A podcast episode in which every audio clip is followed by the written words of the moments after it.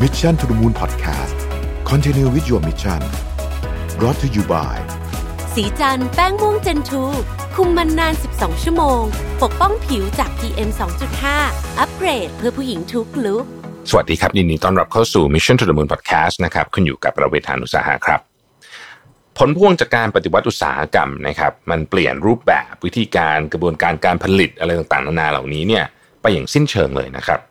ผู้ผลิตสินค้าเนี่ยสามารถผลิตสินค้าได้มากขึ้น ต้นทุนต่ำลงนะครับ ผู้บริโภคเองก็สามารถเข้าถึงสินค้าได้ในราคาที่จับต้องได้มากขึ้นนะครับ ในขณะเดียวกันเนี่ยเราก็มีตัวเลือกนะฮะเกิดขึ้นมากมายในสินค้าแต่ละประเภทตั้งแต่นั้นเป็นต้นมาเนี่ยนะครับอัตราการบริโภคของประชากรโลกก็ไต่ระดับเพิ่มขึ้นอย่างต่อเนื่องนะครับ รวมไปถึงฐานะที่ต้องบอกว่าเรามีฐานะดีขึ้นด้วยนะฮะโดยรวมโดยรวมนะครับ แน่นอนว่าสิ่งเหล่านั้นเนี่ยเป็นแรงขับเคลื่อนสำคัญ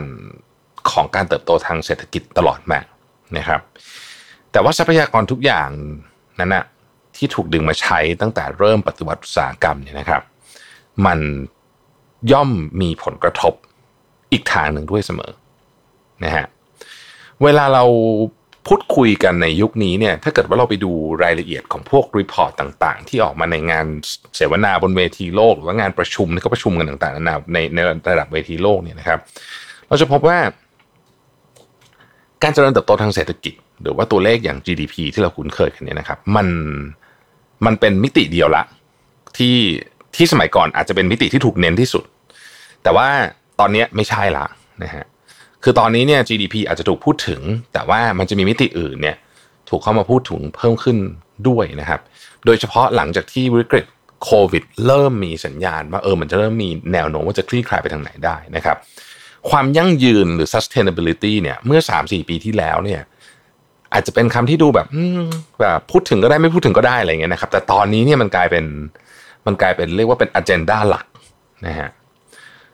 จากที่แต่ก่อนเนี่ย เวลาเราผลิตสินค้าต่างๆเนี่ยมันก็จะอยู่ในรูปแบบของเศรษฐกิจที่เป็นเส้นตรงอะเป็นลีเนียนะครับซึ่งมันไม่ได้ตอบโจทย์เรื่องความยั่งยืนนะฮะแต่ว่าตอนนี้โจทย์ธุรกิจเปลี่ยนหมดละนะฮะประสิทธิภาพสูงสุดกำไรสูงสุดเนี่ยไม่ใช่สิ่งที่นักลงทุนหรือว่าแม้แต่ลูกค้าเองต้องการอย่างเดียวละคือตอนนี้คนเริ่มมองหาสิ่งอื่นนะครับมันก็เลยมีแนวคิดต่างๆนานามากมายออกมาในช่วงหลังๆนี้นะครับเราจะเห็นหลายบริษัทเนี่ยเริ่มทำเรื่องนี้ อย่างจริงจังมากขึ้นนะครับ อันหนึงที่ที่ค่อนข้างชัดเจนก็คือเรื่อง circular economy นะฮะเวลาเราพูดถึงคำว่า circular economy เนี่ยเขาจะมุ่งเน้นไปที่สิ่งที่ผลิตออกมานั้นนะสามารถรีไซเคิลได้นะครับอัพไซเคิลได้รีเมคหรือว่า reuse ได้นะครับ คือพูดง่ายก็คือว่าทำให้มันมีผลกระทบต่อสิ่งแวดล้อมให้น้อยที่สุด ตั้งแต่กระบวนการการผลิตไปจนถึงผลิตภัณฑ์ปลายทางเลยนะครับ แล้วก็ ถ้าเป็นไปได้เนี่ยมันต้องกลับมาใช้ใหม่ทำใหม่ แล้วก็วนลูปไปเรื่อย ๆ แบบนี้ได้ circular economy เนี่ยมันเป็นแนวคิดสำคัญที่ทำให้เกิดความยั่งยืนนั่นเองนะครับวันนี้จะมาคุยเรื่องของ circular economy ให้ฟังนะครับ เพราะว่าล่าสุดเนี่ยทางทีมงาน Commission to the Moon เนี่ยได้มีโอกาสไปร่วมงาน GC Circular Living Symposium 2020 นะครับ ภายใต้ทีมงานที่ชื่อว่า Tomorrow Together นะครับซึ่งจัดโดยบริษัท PTT Global Chemical จำกัดมหาชนนะครับหรือที่เรารู้จักกันในนาม GC นั่นเองนะฮะเมื่อวันที่ 12 พฤศจิกายนที่ผ่านมานะครับก็เป็นแบบไฮบริดฮะมีทั้งออฟไลน์นะครับที่ Royal Paragon Hall แล้วก็สามารถดูออนไลน์ได้ด้วยนะครับซึ่งก็เป็นเป็นงานที่พูดถึงประเด็นนี้เลยนะฮะแล้วก็ต้องบอกว่าทาง GC เนี่ยก็ได้เชิญกูรูผู้คร่ำบอดจากหลากหลายอุตสาหกรรมนะฮะเข้ามาร่วมแบ่งปันประสบการณ์ เรื่องเนี้ยว่าเราจะทำยังไงให้ให้เกิด circular economy ได้จริงนะครับแล้วก็มีการจัดแสดงในเทศกาลหลายอย่าง เช่น circular city นะครับเป็นเมืองจำลองที่ที่ให้ผู้เข้าร่วมงานเนี่ยได้เห็นภาพว่าเอ๊ะคำว่าเศรษฐกิจที่หมุนเวียนเนี่ยมันมันสามารถทำได้ยังไงในทางปฏิบัตินะครับ ตั้งแต่ตื่นนอนไปจนถึงเข้านอนเลยเนี่ยนะครับคือจริงๆต้องบอกว่า GC เนี่ยเขาก็มี ผมผมมีโอกาสร่วมงานกับ GC หลาย GC หลายครั้งนะครับเขาก็มีแนวคิดอะเรื่องของ circular living เนี่ยมันต้องทำให้เกิดขึ้นได้จริงนะครับเพราะว่าเเราเรามองเรามองย้อนกลับไป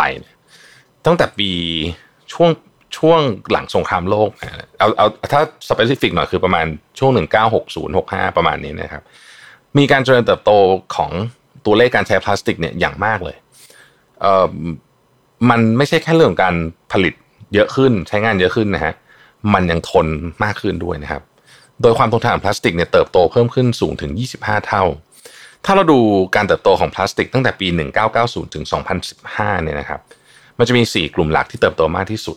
นะฮะคือกลุ่ม 1 กลุ่มก่อสร้างนะครับ construction เนี่ยอันนี้โต 3 เท่านะครับกลุ่มขนส่ง transportation เนี่ยโต 3 เท่าเหมือนกัน กลุ่ม packaging นะครับโต 4 เท่านะฮะแล้วก็ electronics เนี่ยโต 8 เท่านะครับ จะเห็นว่าอัตราการโตนี้เราพูดเป็นหลักเท่านะฮะคือไม่ใช่ไม่ใช่แค่ยี่สิบสามสิบเปอร์เซ็นต์นะแต่นี่คือสามร้อยสี่ร้อยแปดร้อยเปอร์เซ็นต์แบบนี้เนี่ยนะครับสาเหตุที่สาเหตุที่ทำให้พลาสติกเนี่ยมีการเติบโตมากเนี่ยก็อันแน่นอนว่าอันหนึ่งก็เป็นเพราะว่าตัวประโยชน์จากการนำพลาสติกมาใช้ทำสิ่งต่างๆเนี่ยมันง่ายนะฮะแล้วก็เรื่องต้นทุนก็ได้ด้วยนะครับ แล้วก็มันเอาไปใช้ใน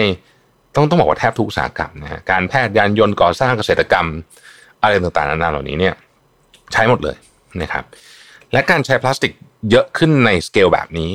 นะฮะการบริหารจัดการพลาสติกหลังการใช้จึงเป็นเรื่องที่ท้าทายมากนะในปี 2018เนี่ยมีการประมาณการว่าทั่วโลกเนี่ยนะครับจะมีการผลิตพลาสติกมากถึง 359,000 ล้านตันนะฮะคือนึกไม่ออกหรือเยอะขนาดไหนนะครับ ในขณะที่ตอนนี้โลกเราสามารถรีไซเคิลพลาสติกได้เนี่ยประมาณ 15%เท่านั้นเองนะครับในขณะที่อีก 85%จะถูกนำไปฝังกลบ แล้วก็นำไปใช้ทำพลังงานบางส่วนนะครับ ซึ่งอันนั้นเป็นมันก็จะมีอิชชูอะไรตามมาพอสมควร แน่นอนว่าพลาสติกเนี่ยยังคงเป็นวัสดุที่ดีสามารถสร้างประโยชน์ให้กับมนุษย์ได้อย่างมากมายนะครับ ปัญหาของมันคือว่า value chain เนี่ยของพลาสติกเนี่ยมันยังเป็นลีเนียอยู่คือคือมีทิศทางไปในทางเดียวนะฮะดังนั้นเนี่ยจึงเป็นเรื่องสำคัญต้องปรับให้มันมีความเป็นเซอร์คูล่ามากขึ้นนะครับ ซึ่งจะมี 4 ปัจจัยด้วยกันที่จะผลักดันให้เรื่องนี้เกิดขึ้นได้นะฮะอันที่หนึ่งเนี่ยนะครับคือนวัตกรรมที่เกี่ยวข้องกับตัววัสดุ การใช้งานของมันนะครับการรีไซเคิลเทคโนโลยีต่างๆ แล้วก็คอนเซ็ปต์อันนี้นี่มันมีหลากหลายแง่มุมมากเลยนะ เช่นตัววัสดุอาจจะเป็นวัสดุที่ย่อยสลายได้ง่ายขึ้น หรือหรือคอนเซปต์การใช้วัสดุเนี่ยนะครับถ้าไม่ย่อยสลายอาจจะเป็นลักษณะที่ว่ากลับมา reuse นะฮะยกตัวอย่างเช่นการส่งอาหารนะฮะมีสตาร์ทอัพหลายที่แล้วนะครับ ที่ที่ผมเห็นแน่ๆเลยเนี่ยที่นิวยอร์กมีที่หนึ่งก็คือใช้คอนเซปต์ของปิ่นโตบ้านเรานี่แหละนะฮะสมัยก่อนนะผูกปิ่นโตเนี่ยนะเอากลับเอามาใช้กับกับกล่องที่เป็นกล่องพลาสติกเนี่ยนะครับ ในการส่ง food delivery เพราะ food delivery เนี่ยพลาสติกเยอะมาก แล้วเดี๋ยวผมผมก็คิดว่าอันเนี้ยน่าจะไปทั่วโลกหรือว่า refill package เราเห็นนะฮะ refill station ตอนนี้ คือเป็นร้านขายพวกพวกของที่คุณใช้ในบ้านทั้งหลายสบู่แชมพูผงซักฟอก อะไรอย่างเงี้ยรวมไปถึงซีเรียลอะไรอย่างงี้ด้วยนะฮะของกินของอะไรอย่างเงี้ยด้วยเนี่ย โดยที่ร้านเนี่ยเขาไม่มีภาชนะให้คุณ คือคุณต้องเอาภาชนะของเก่าที่บ้านอะใส่ขนไปนะฮะแล้วคุณก็ไปใส่ แล้วเขาก็ชั่งน้ำหนักนะก็คุณจะชั่งภาชนะภาชนะเปล่าก่อน แล้วก็คุณไปเติมเท่าไหร่ก็ ก็น่าคิดเงินไปตามน้ำหนัก ซึ่งอันเนี้ยผมว่าเป็นคอนเซ็ปที่ดีมาก เพราะว่าผม ผมที่บ้านเนี่ยเรามีไอ้พวกขวดแบบของใช้ในบ้านนะฮะน้ำยาล้างจานล้างห้องน้ำเอาโหเยอะมากนะมันไม่รู้จะทำไงกับมันเหมือนกันนะเพราะฉะนั้นถ้าเกิดว่ามันสามารถเอาไปใช้ได้เนี่ยก็ดีแล้วก็ refill station เนี่ยเขาก็จะมีพวกของที่จำเป็นต่างๆ เนี่ยต้องใช้คำว่ามีเกือบครบนะฮะของของที่จำเป็นในบ้านต่างๆนะครับ อันที่สองเนี่ยนะครับก็เอ่อคือเรื่องของภาคของการลงทุนที่เกี่ยวข้องกับการรีไซเคิลธุรกิจรีไซเคิลก็เป็นธุรกิจ ชนิดหนึ่งนะฮะธุรกิจมันจะมีคนมาลงทุนเยอะ ก็เมื่อมีการต้องใช้คำว่ามีการเพิ่ม liquidity ของการลงทุนนะสามารถลงทุนได้ง่าย ซื้อง่ายขายคล่องนะครับมีการควบคุมการลงทุนให้ไม่มีความเสี่ยงที่ความเสี่ยงปกติของการลงทุนเนี่ยมันมีอยู่แล้ว แต่ว่ามันจะมีความเสี่ยงประเภทอื่นอีกอะเช่น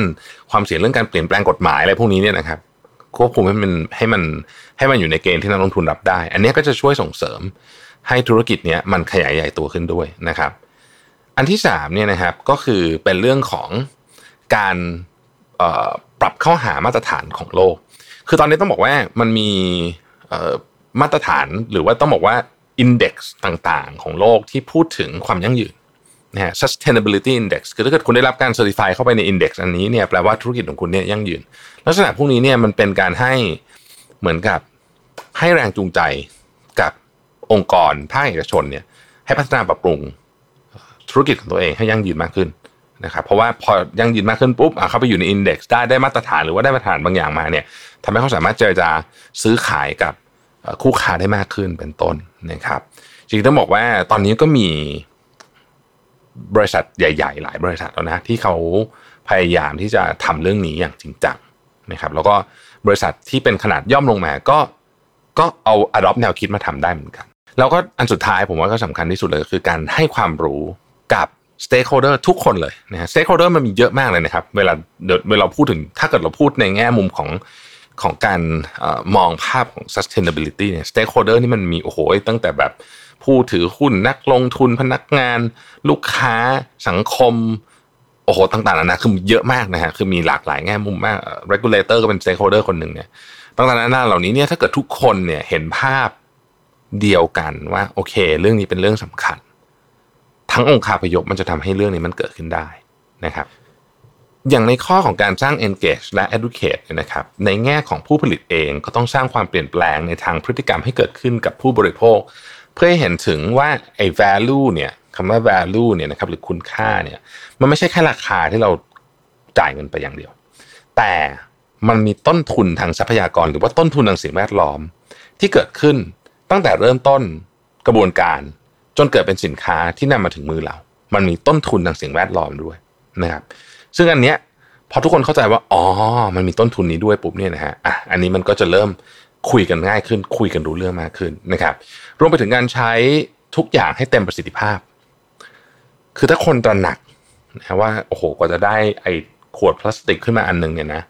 มันมีราคาที่ต้องจ่าย ไม่ใช่แค่ราคาที่เราซื้อมาแต่มันเป็นราคาเรื่องสิ่งแวดล้อมด้วยเนี่ย เราก็จะใช้มันอย่างเต็มประสิทธิภาพมากขึ้น รวมไปถึงการคัดแยกอย่างถูกวิธี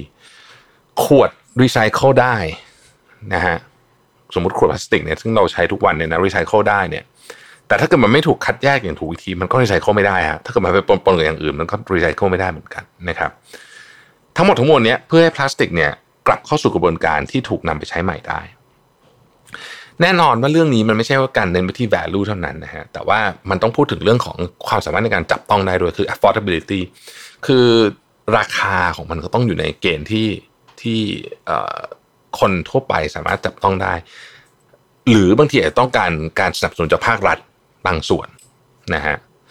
ในขณะเดียวกันเนี่ยก็ต้องไม่ทำให้เกิดของเสียเยอะจนเกินไปนะครับมีความสะดวกสบายในการเลือกซื้อนะครับหาซื้อได้ง่ายด้วยนะฮะอันนี้เป็นของฝั่งแบรนด์ผู้ผลิตนะครับแน่นอนว่าเรื่องนี้เองเนี่ยเราในฐานะผู้บริโภคก็ต้องใส่ใจเช่นกันนะครับเพราะสุดท้ายแล้วเนี่ยเรื่องของ circular economy เนี่ยไม่มีใครคนใดคนหนึ่งสามารถทำได้นะฮะคือมันเป็นมันเป็นความตระหนักร่วมกัน ของคนทั้งสังคมนะครับแล้วก็ต้องทำด้วยกันเหมือนเหมือนกับทีมงานที่ GC เขาว่าไว้นะครับ ที่ว่า